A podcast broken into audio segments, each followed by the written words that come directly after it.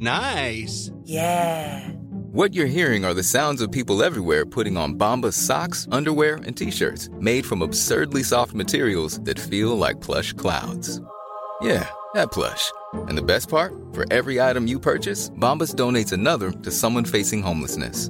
Bombas. Big comfort for everyone. Go to bombas.com slash ACAST and use code ACAST for 20% off your first purchase. That's bombas.com slash ACAST. Code ACAST. Hey, it's Ryan Reynolds, and I'm here with Keith, co star of my upcoming film, If, only in theaters, May 17th. Do you want to tell people the big news? All right, I'll do it. Sign up now and you'll get unlimited for $15 a month in six months of Paramount Plus Essential Plan on us. Mintmobile.com slash switch. Upfront payment of $45 equivalent to $15 per month. Unlimited over 40 gigabytes per month. Face lower speeds. Videos at 480p. Active Mint customers by 531.24 get six months of Paramount Plus Essential Plan. Auto renews after six months. Offer ends May 31st, 2024. Separate Paramount Plus registration required. Terms and conditions apply if rated PG. Fredrik är tillbaka, Johan är här och jag heter Mattias Svensson. Välkommen till The Usual Suspects.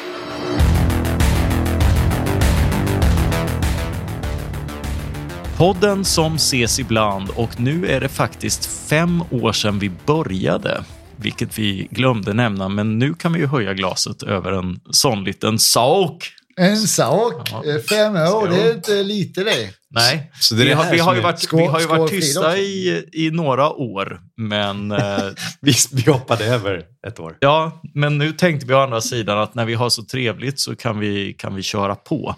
För Eh, Då kan vi köra det sexårsjubileet på en gång. Idén från det från början var ju att vi satt ju och pratade privat.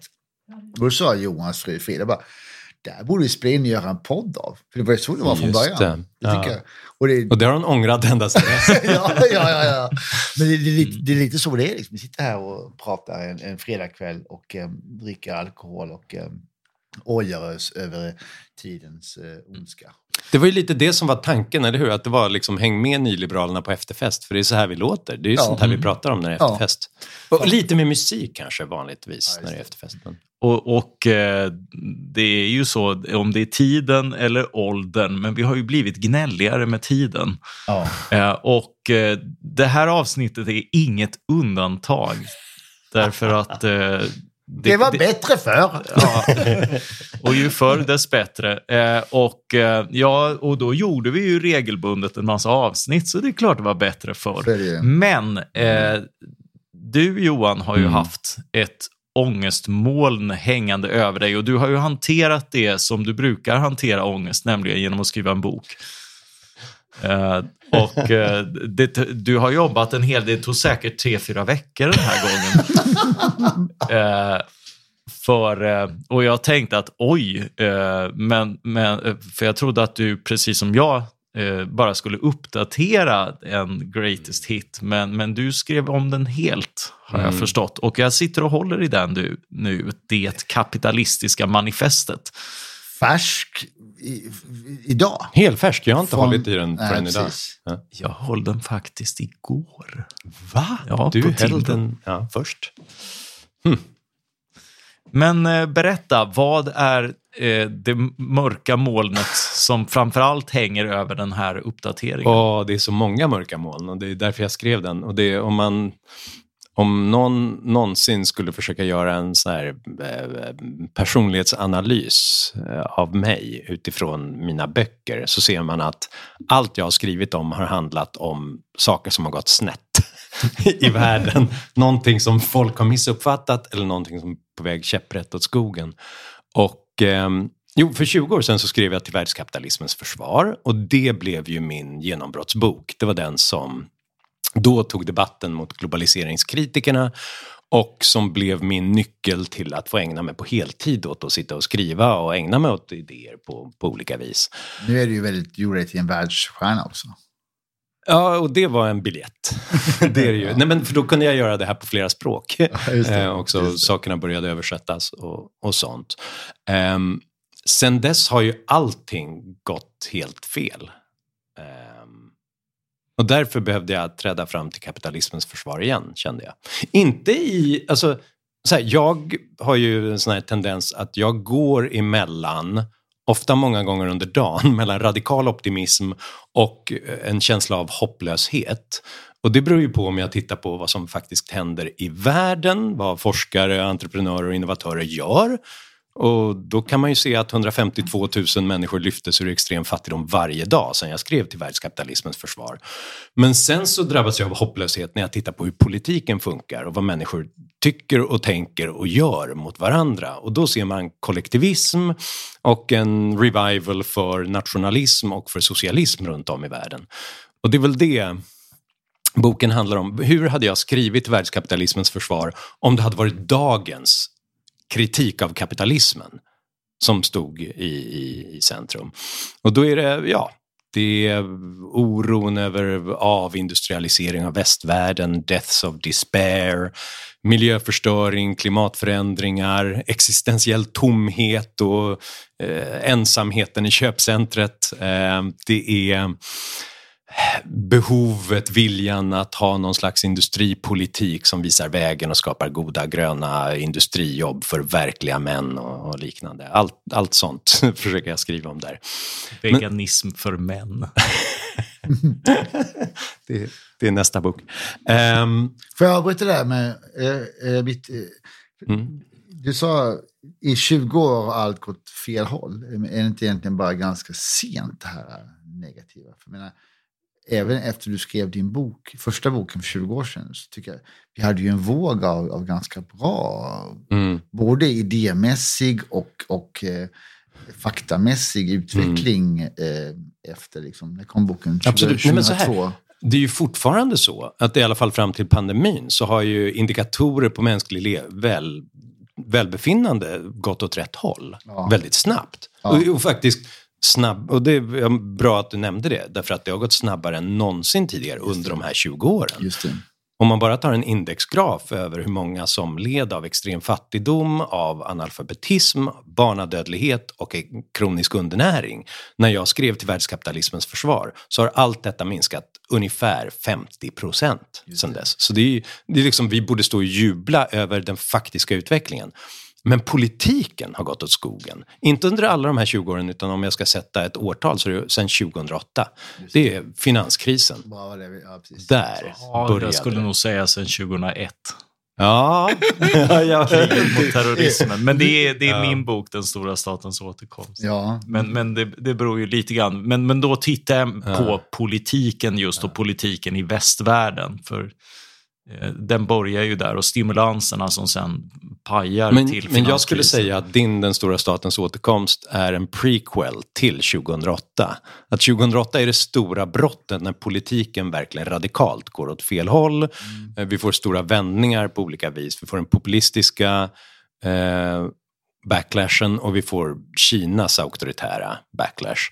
Eh, de sakerna hade börjat grundläggas från 2001 och framåt. Det, det håller jag med om. Så att du har idébiten där, men sen börjar det spåra ut på allvar. Eh, men den, om jag ska plocka ut en enda sak som har varit förödande för världen och för idéklimatet så är det Kina. Mm. Och det finns ingenting som har gjort mig så besviken sen jag skrev till världskapitalismens försvar, just som Kinas utveckling. Därför att då hade det just varit 20 år av eh, otroligt snabb ekonomisk utveckling i eh, landet som många och jag inkluderat, trodde skulle fortsätta med eh, politisk öppning på olika vis. Det fanns väldigt mycket tendenser till det faktiskt. Alla andra tiden. länder som gjort samma resa hade ju haft den utvecklingen. Ja, idag finns det en uppfattning om att det var fullkomligt naivt att föreställa sig att det någonsin skulle bli någon politisk öppning i Kina. Men det finns extremt starka empiriska resultat på det området. Välstånd, utbildning, medelklassens tillväxt och demokratins och mänskliga rättigheters etablerande extremt starkt. Det skulle ha varit fullkomligt eh, irrationellt att inte ha med det i bakhuvudet. Men jag fick helt fel. Det mm. har inte hänt. Och eh, då skulle man ju kunna säga att jo, men det är fortfarande tidiga dagar. Kina är ju inte ett rikt land. Kina per capita, alltså vi tror att de är rika för att de är så många. Ja. Så det är en stor ekonomi. Jag skrev Men också per- det i, i, i Frankrike bok. Där, ni måste fatta det att de har fortfarande bara en tredjedel av inkomstnivå. Det är, de är för rika för att de är många, inte för att de är rika. Det, det, Kineser är ungefär lika fattiga som man är i Gabon och i Dominikanska republiken. ja. Och det- alltså, det är ju mycket tidigare än när Taiwan och Sydkorea och andra länder demokratiserades. Exakt. Och vad jag tror eh, är ju att ett skäl till att vi fick den här auktoritära backlashen i Kina är ju just att de började känna av de här krafterna som hade börjat frigöras av den ekonomiska liberaliseringen, av välståndet. Och då har det alltid funnits en dragkamp inom kommunistpartiet. Hur mycket ska man släppa fram? Deng Hur mycket ska man slå Xi. ner?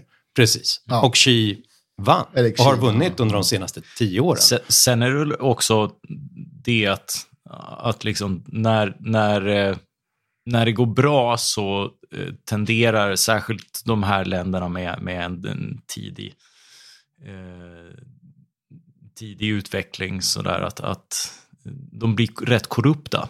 Det finns korruption, den grasserar och, och, och man tolererar det. Och sen kommer det någon ideolog och ska slå ihjäl korruptionen och slå ihjäl allt annat också. Ja, just det.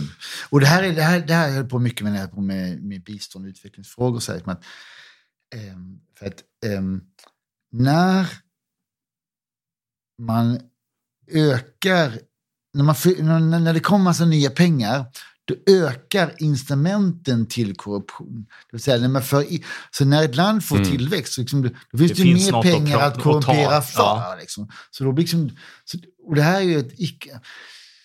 I en rättsstat, i ett välfungerande, liksom, ett land med goda institutioner, sker ju inte det här. För då finns det, men i ett sånt land där, som inte har goda institutioner, ja, då skapar ett ökat välstånd ökad incitament för att snå åt sig saker på ett orättfärdigt sätt.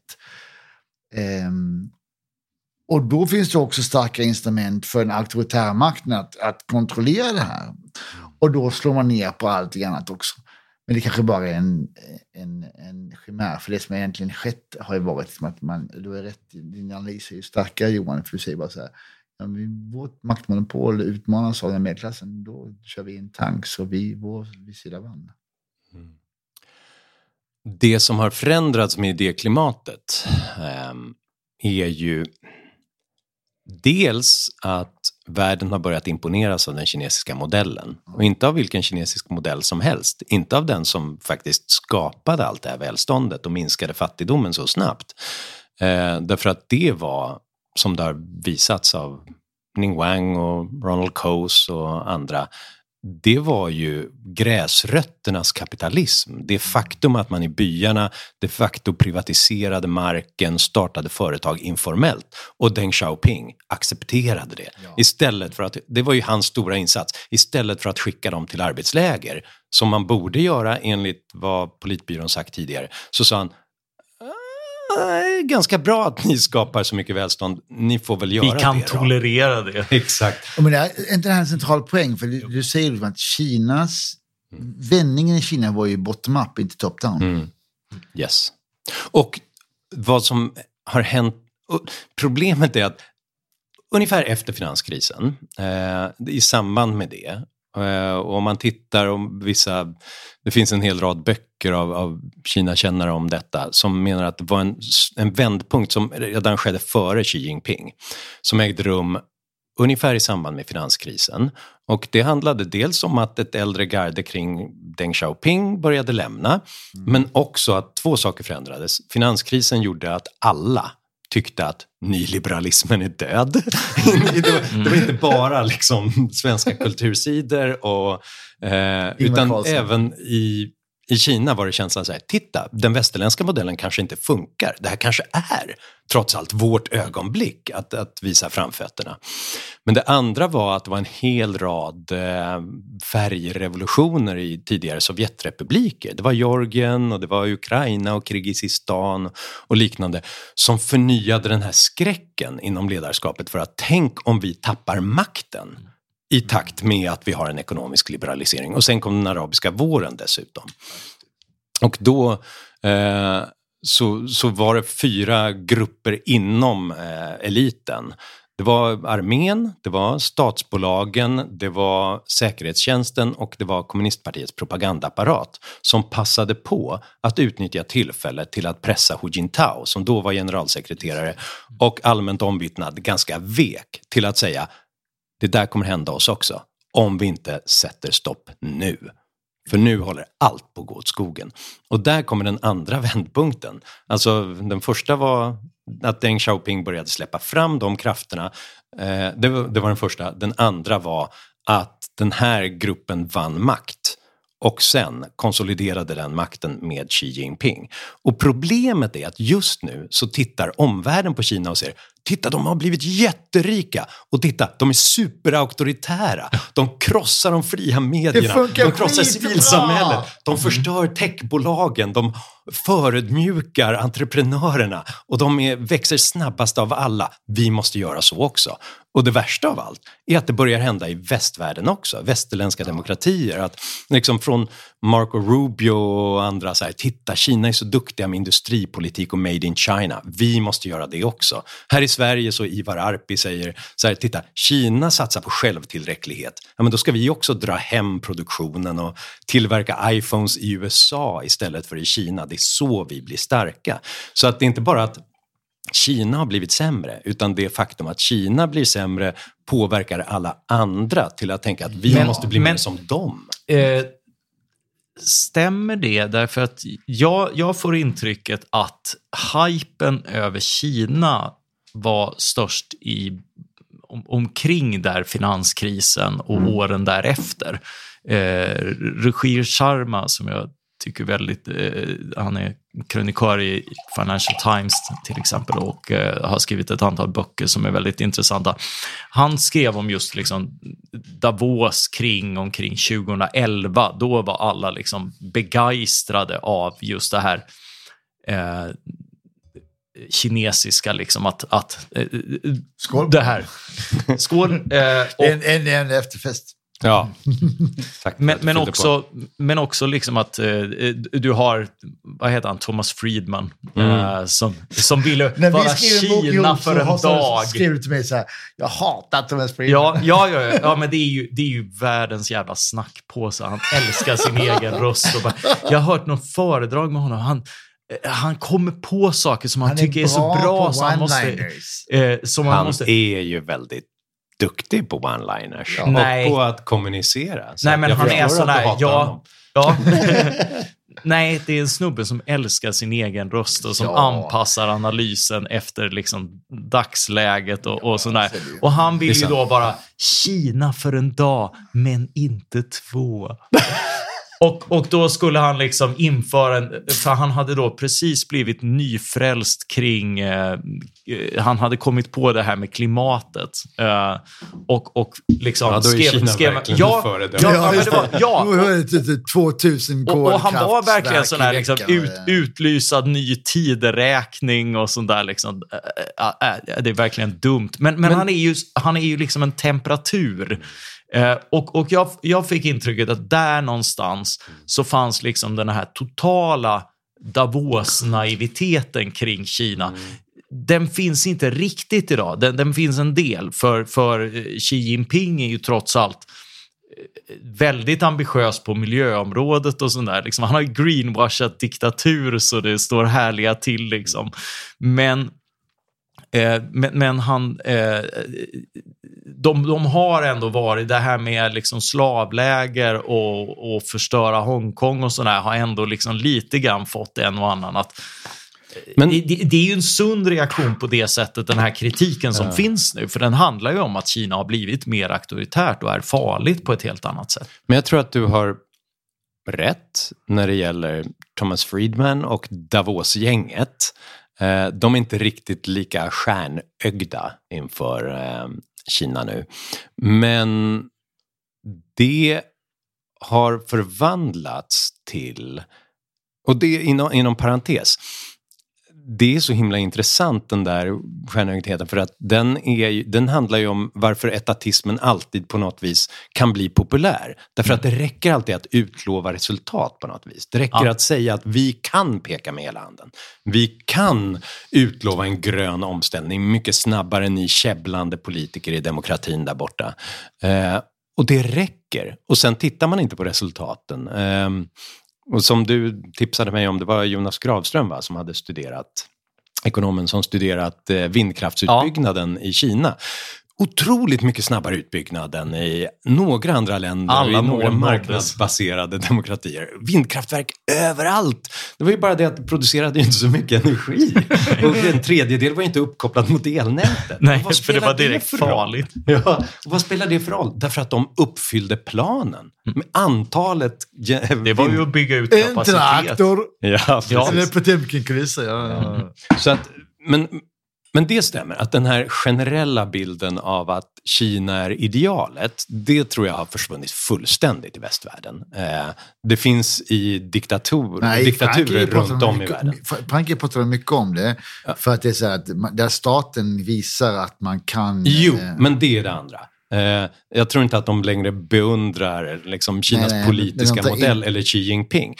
Utan tvärtom, de är farliga. Vi måste ta upp kampen mot dem. På men då måste vi lära verktyg, oss ja. av... Exakt. Vi måste lära oss av deras Made in China-plan. Ja. De har pekat ut strategiska industrier som Ja. de ska dominera. Ja. Vi ska göra detsamma. De plockar Vi ska hem också bygga vindkraft som inte kan användas. Nej, men jag, jag tycker det är jätte... Jag tycker Ja, det är men det är ju det det Jag blir i jag dig, praktiken. Men jag tycker det är jätteviktigt det här med att nu pratas det mycket om att Kina då håller på liksom, eh, och tävlar även liksom i innovations... Eh, jag, längst fram. De är inte de, det är inte bara att de kopierar utan de är också nu och tävlar liksom, med, med innovationer och med, med liksom, eh, längst fram.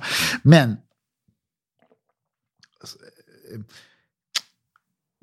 Kina är fortfarande ett u-land Mm. de är ju inte, de är ju inte liksom ehm, eh, med i, i toppen. Det, det, Här, här får vi alltså in tre munkar. Flotyrmunkar. Att, eh, Tack Frida, Vad- för att vi ska kunna hålla igång ett tag till. Ah, vi får inte äta chips och nötter för att det låter i mikrofonen. just det. Vi får Ta varsin flotyrmunk. Ja, nice. Ja, är det nice, någon som nice. vill ha? Ja, jag tar gärna. Jag gärna, jag tar gärna. Eh, Kör. tack, tack. Nej, men jag retar ihjäl mig på det här uh,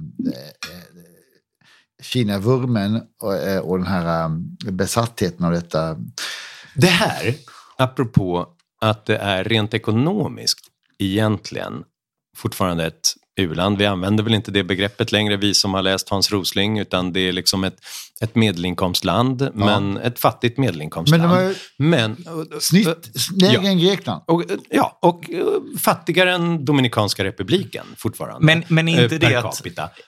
Och då så tänker man att men de är fortfarande i framkant på många tekniska områden. Och det är de.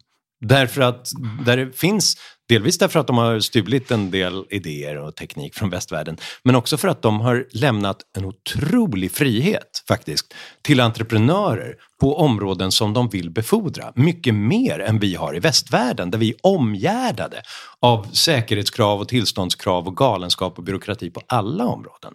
Och då lyckas de göra det. Men det här tycker jag är en aspekt som glöms bort av alla. Utom någon person som har skrivit om det, som jag har stulit ifrån och jag kommer inte ihåg vem det är. Eh, det problemet är att Kina gör det just prestige, av prestigeskäl så vill de ha en teknik som är allra längst i framkant. För att kunna visa upp, för att byråkraterna, för att bolagen vill kunna visa upp för politbyrån, kolla vad vi kan göra. Och det är inte den tekniken som ett sånt utvecklingsland behöver. Ett sånt utvecklingsland behöver ta fram till exempel eh, liksom, halvledare på precis den nivå som deras företag behöver. De behöver ta fram olika typer av mekaniseringsprojekt som är precis på den nivå där de befinner sig. Det är det som kan ge dem utveckling och det är det som skulle ha uppstått om det hade varit marknadsbaserat och efterfrågestyrt. Men när det finns en politisk prestige i det, när det är någon som säger ovanifrån, ni ska vara bäst i världen, ni ska bygga det här som kan liksom chocka fransmän till underkastelse. Ja, då blir det de här extremt dyra, kostsamma projekten som inte ger deras industrier precis det de skulle behöva. Men det är därför de, har gått ner från 10 tillväxt till 7. Ja, nu, nu 4,9 Ja, ja. och det är förmodligen fake det med. Ja, ju. Men jag menar, det, det, det är liksom att... Ja, ja, jag kommer tillbaka till Asimoglu och Robinson som bara säger liksom att ja, men, de, ju, de har ju varit en sån här catch-up-ekonomi. Mm. Asimoglu, alltså med stumt G uppenbarligen. Asimoglu och Ja, ja, ja, Robinson fan. som Min skrev turkiska... How skrev- Nations Fail. Jag vet, men så här, de sa ju så här bara, liksom att, eh, nej men, i en, i en ehm, att vara en upphämtning, catch-up-ekonomi, alltså upphämta i, här med alla andra, eh, eh, när du checkar in liksom i den globala ekonomin och du har liksom en enorm eh, eh, arbetskraft som kan göra billiga arbeten, ja då, då, då, då halverar du fattigdomen. Eller du får två, tre, tre fjärdedelar av fattigdomen försvinner på 30 år. Det är inte så konstigt. Jag vill bara, du bygger massa, massa fabriker där. Så. Men att sen att vara i, i framkant Selling a little or a lot? Shopify helps you do your thing however you cha-ching. Shopify is the global commerce platform that helps you sell at every stage of your business. From the launch your online shop stage to the first real life store stage, all the way to the did we just hit a million orders stage. Shopify is there to help you grow. Shopify helps you turn browsers into buyers with the internet's best converting checkout. 36% better on average compared to other leading commerce platforms because businesses that grow grow with Shopify. Get a $1 per month trial period at shopify.com/work. slash work. shopify.com/work. slash work. Burrow's furniture is built for the way you live. From ensuring easy assembly and disassembly to honoring highly requested new colors for their award-winning seating, they always have their customers in mind. Their modular seating is made out of durable materials to last and grow with you. And with Burrow, you always get fast, free shipping.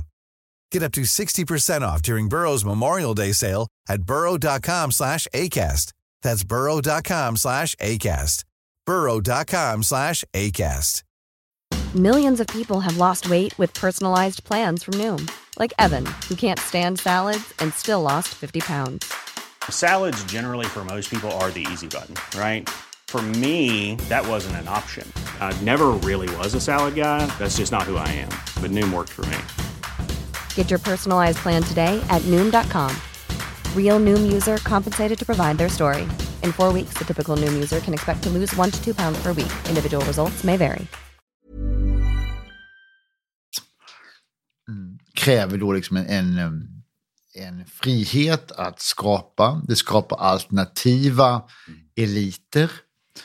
Som, och då måste den auktoritära staten välja.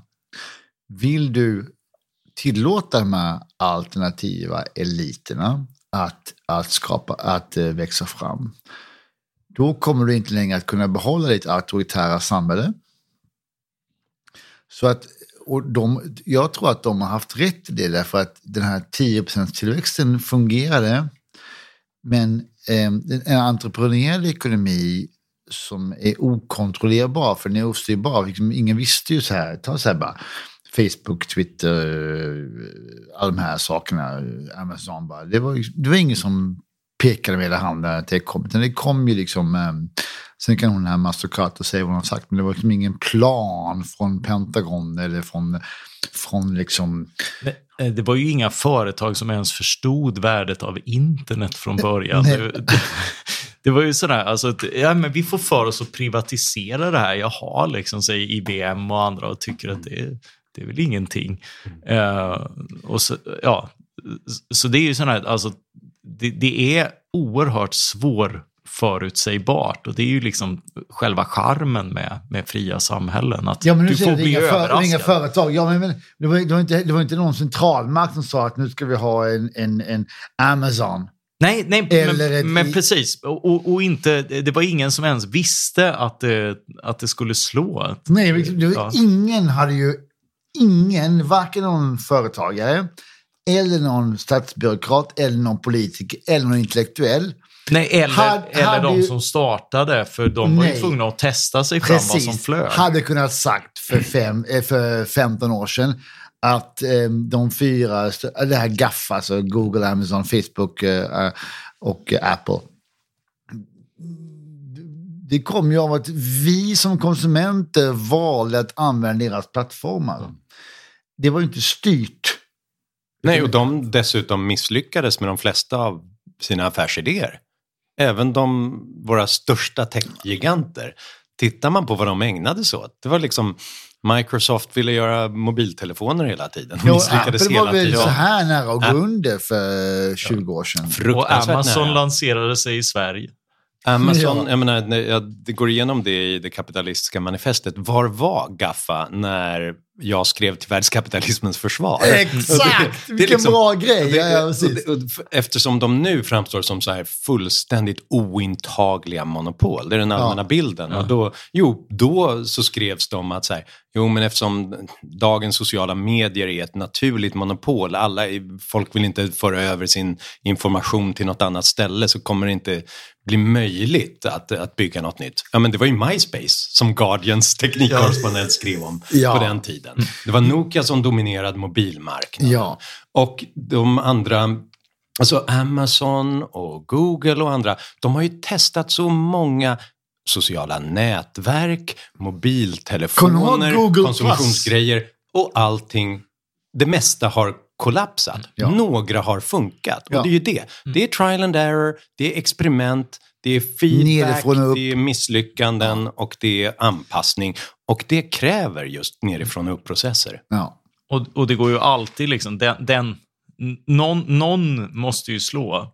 Eh, Ja. Och då, då följer du det och då verkar det logiskt och undvikligt. Men det här tycker jag är så intressant. Eh, eh, eh, du sa ju Gaffa och fransoserna, men européerna generellt. Eh, vi, men Sverige är väl bättre än Europa i snitt, men jag menar, jag, jag har roat mig att eh, eh, titta på Forbes eh, 2000 och, och titta på de, frans, eller de europeiska, franska och de amerikanska. Men jag menar, Ehm, de här Robert barons, eh, de är ju, finns ju inte med på listan, så här Rockefeller och allt vad de heter, de här människorna, Vanderbilt och sådär. Jag tror att jag, eh, jag kollade en gång och såg jag, liksom, det första namn jag kände igen, det var bredvid Oprah Winfrey på plats 222 typ. Så här, va? Medans, Jag stal faktiskt det till det kapitalistiska Ja, manifestet. Ja, det gjorde jag. Tack för tipset. just det, just det, just det. Jättekul Sorry. genomgång. Sorry. Medan däremot franska då I samma familjer. jävla... auk- Det, det, är det, här, det är friheten och kapitalismen som, så här, som utmanar. Medan här hemma så bara, det är samma jävla gamla elit, det är ärvda. Liksom det aristok- aristokratiska arvet finns ju kvar. De står i kontrast till det kapitalistiska alternativet. Där det är entreprenörskapet, konkurrensen, nyföretagandet utmana det gamla. Så här. Och liksom det, här, liksom det är liberalismens kärna som bara, jag har rätt att erbjuda människor frivilligt alternativ som de tycker är bättre och det har du inte med att göra. Och det enda, det enda vapnet du har det är våld. Och där är ju Sverige bättre. Det är ju en Visst. innovativ entreprenöriell ekonomi. C.H. Hermanssons 15 familjer som alltid dominerar den svenska ekonomin. Det finns ju två kvar. Ja, liksom. och bara så här, men eh, säg det till Spotify, Klarna, eh, Kamprad, eh, så här, bara, det, han har ju fel.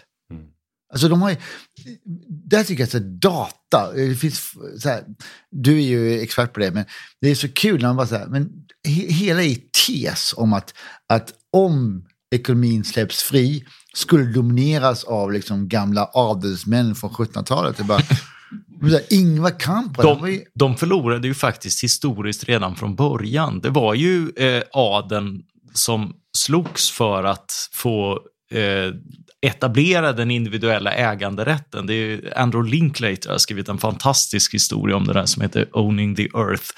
Eh, så de såg till att bryta med feodal, feodalismen för att de tyckte att de tjänade på det. Och det gick rätt brutalt till liksom, när, när de inte, inte ville leva upp till alla skyldigheter och sånt där mot, som man hade tagit för sig mot människor som å andra sidan var deras egen. Men, På, på, på i stort sett en generation så hade i stort sett hela de, de som ägde jorden tidigare bytts ut därför att de var inte kompetenta på det nya.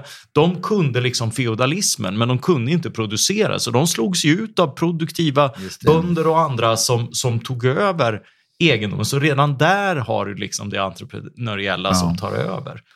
Vi kan möjligen klippa bort det där, men jag tyckte du hoppade, hoppade över en, en tes där som var, du hoppade över en, ett antagande i det federala systemet som var att, eh, för där var det ju så att det var ju ojämlika maktrelationer, men där ägaren av jord hade skyldigheter gentemot den som inte ägde jord. Och, och det var liksom den tidens trygghetssystem. Ja, ja alltså. precis. Det var ju stora Ja. välfärdsstater. Ja, det jag menar. Eh, Precis, och, precis, och, och, precis, det ja. var, och, och, och det var det de, de, de, de ville ju bli fria från Ja, skyldigheterna ja. i Jag tycker bara att vi välfärdsstaten. hoppade Ja. över det för fort, för du antog att den som lyssnar för, Förstår känner det. till Ja, det. Ja, ja. precis, ja. Men nu har du förklarat också för de som inte förstår. Ja. Men eh, eh, vi, vi, vi, vi, Klipp bort det då. vad fan. Nej, nej, tvärtom. Jättebra tvärtom. förtydligande. Jag skulle gärna förtydliga ännu mer med bondeupproren mot feodalismen, hur viktigt Ja. det var för att Men, eh, Ja. arbetsmarknaden. men, Verkligen, men det, verkligen, det blir verkligen. ett annat avsnitt. Ja, men jag, Är- är- jag också det. Ja, precis, precis. kon- kontentan var ju Kina och det Mm. bekymmer det auktoritära Kina innebär idag. För den kritiken som, som är idag är ju liksom att nej, liberaler är obekymrade över utvecklingen i Kina och vill fortsätta handla med Kina och därmed göda den här eh, auktoritära diktaturen. Och, och det ställer ju onekligen, alltså Kina av idag är så pass utvecklat, så pass stort, så pass dominerande att, att det ställer oss inför andra frågor eh, kring, liksom, de, de är så pass marknadsdominerande att de kan förstöra marknader med, med sina statsingrepp och sånt där. Hur, hur ska man som liberal hantera och, och sådär, vad är svaret från Nej, men det är ju, det är ju svåra frågor, eh, tycker jag. Eh, som, det finns inte självklara svar, men jag vill ifrågasätta lite den utgångspunkten. Att det, för, för nu finns det någon slags attityd om att säga, ja, västvärldens liberaler och elit ville liksom gosa med Kina och för att tjäna pengar och sådär. Alltså om man går tillbaka till skälen varför vi började etablera ekonomiska förbindelser med Kina så såg det inte ut på det viset. Definitivt inte när liksom Nixon åkte till Kina 1972.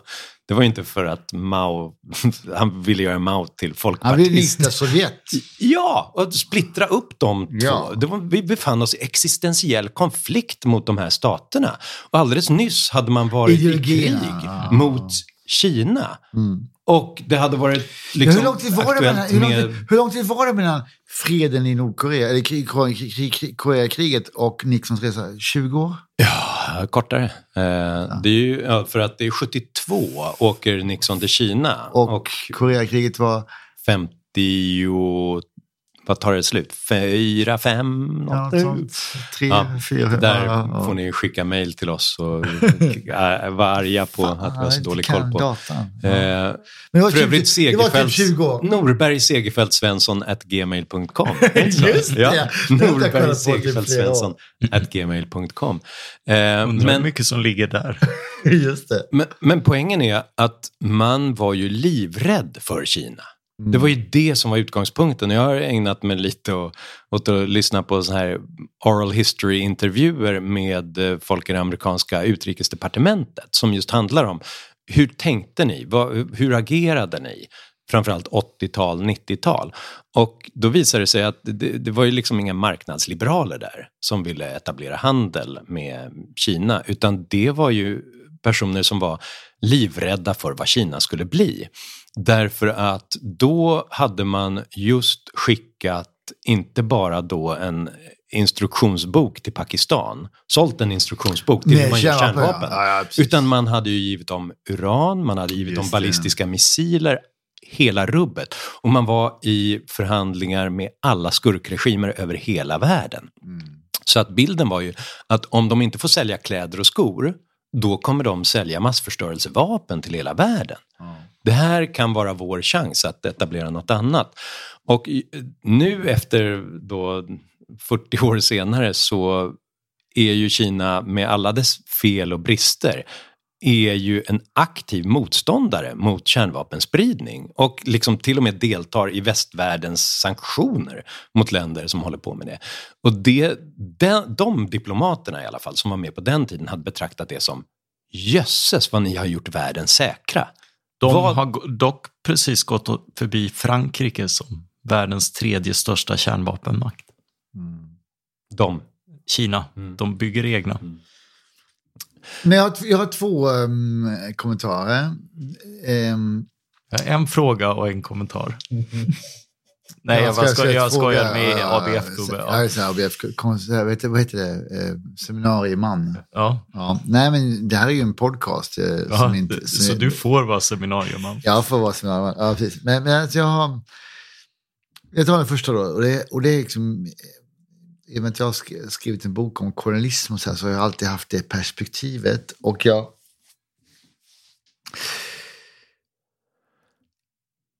När man tänker på hur de europeiska makterna gjorde för att lägga under sig resten av världen så var det väldigt mycket att man, eh, man kom dit, etablerade handelsstationer, köpte saker och lånade ut pengar.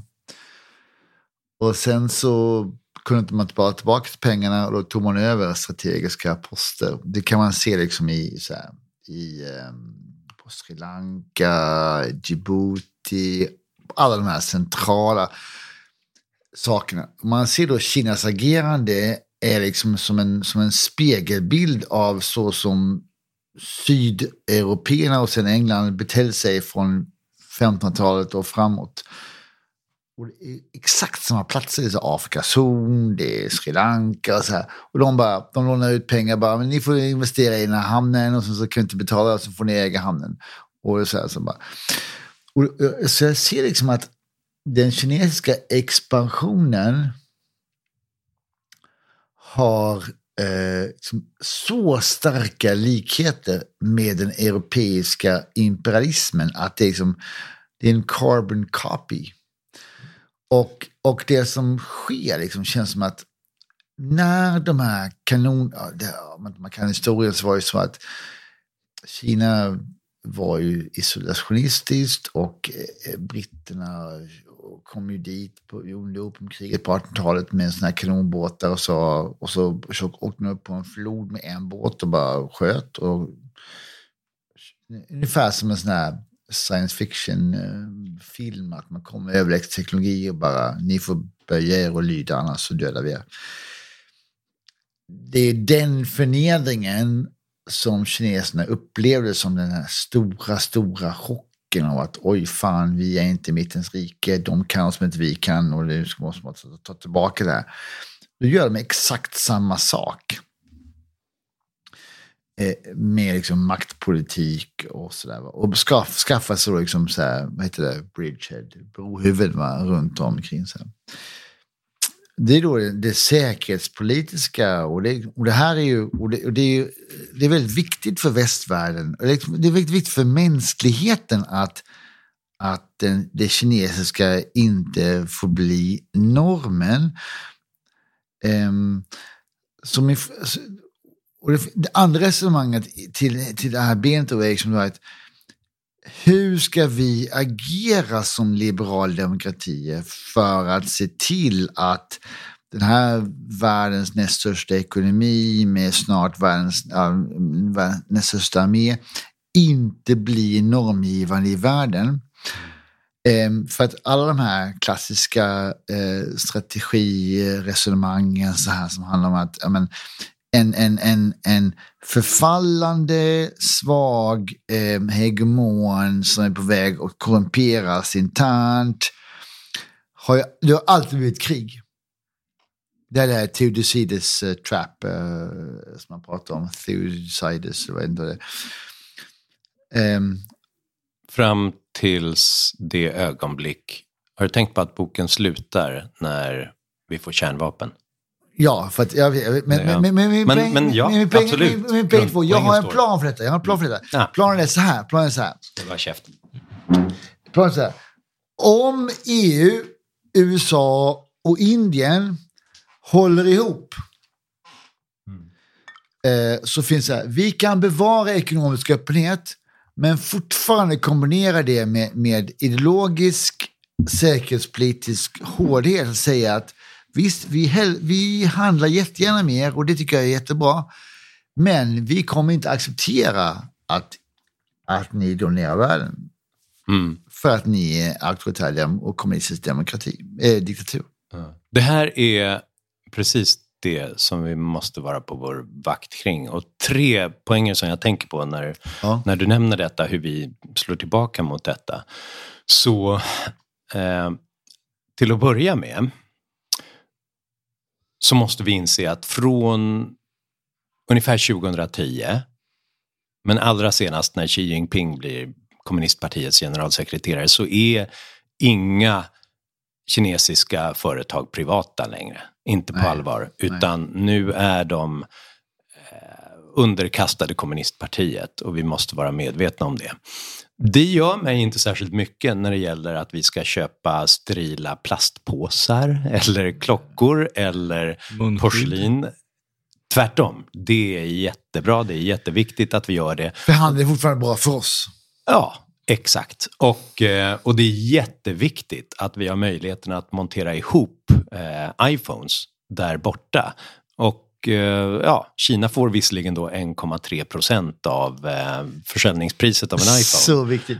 viktigt Men, men det är ju precis det som gör att vi då kan specialisera oss, eller USA i det här fallet, på att göra de viktiga komponenterna och att se till att man har Skriva design, forskning, utveckling, programmerare, lagerarbetare. Ja, skattemyndigheterna får liksom 98,7 procent istället. Så att det är inget problem. Men det är ett problem om de äter sig in i vår fysiska och digitala infrastruktur. Och om de köper sig in i de här brohuvudena i våra hamnar och liknande. Och där måste vi granska kinesiska investeringar på ett sätt som vi inte har gjort tidigare. Det är inte okej att de, de köper vad som helst. Det tycker jag är, är den första biten.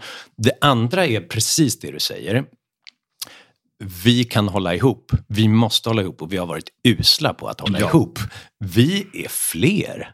Ja, Och, eh, ja, vi är som fler och rikare och har, ja, precis, och har Och större vapen och eh, rikare och alltihop. Ja, och de är fortfarande per capita så är de på Gabons nivå. Ja. Så att om USA, Nordamerika, Europa, Japan, Indien, Australien, Korea. Nya Zeeland, Korea, Taiwan håller ihop så är vi fler, rikare och då kan vi inte låta Kina spela ut oss som vi Nej. har låtit dem göra tidigare. Där vi har låtit Norge eller Australien då hang out to dry.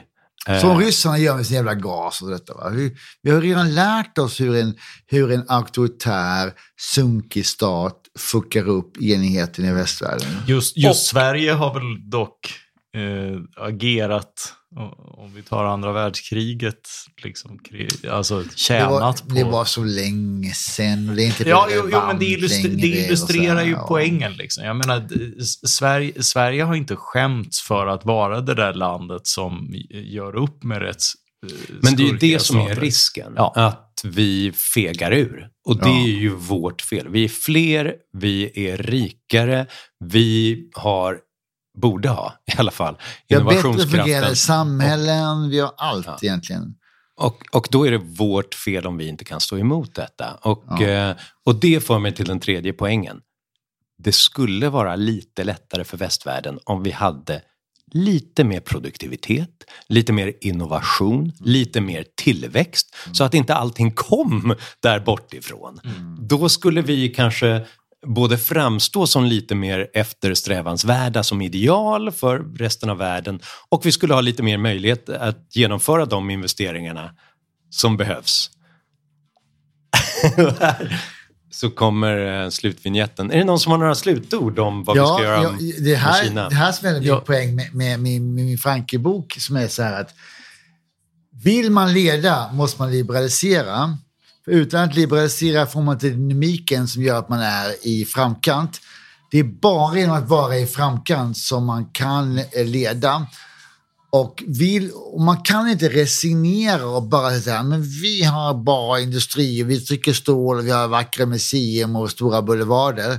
Utan vill man möta det här stora existentiella hotet för inte bara vår livsstil utan för vad som ska vara dominerande i världen. Ska, säga, ska mänskliga rättigheter, ska liberal demokrati vara normen i världen, då måste vi vinna det här kriget. Och det här kriget kan vi bara vinna genom att liberalisera våra ekonomier så att vi blir dynamiska och en förebild för resten av världen. Och då måste vi vinna mot både Kina och Frankrike. Ja, och Polen och Trump. ja. Och Trump inom oss.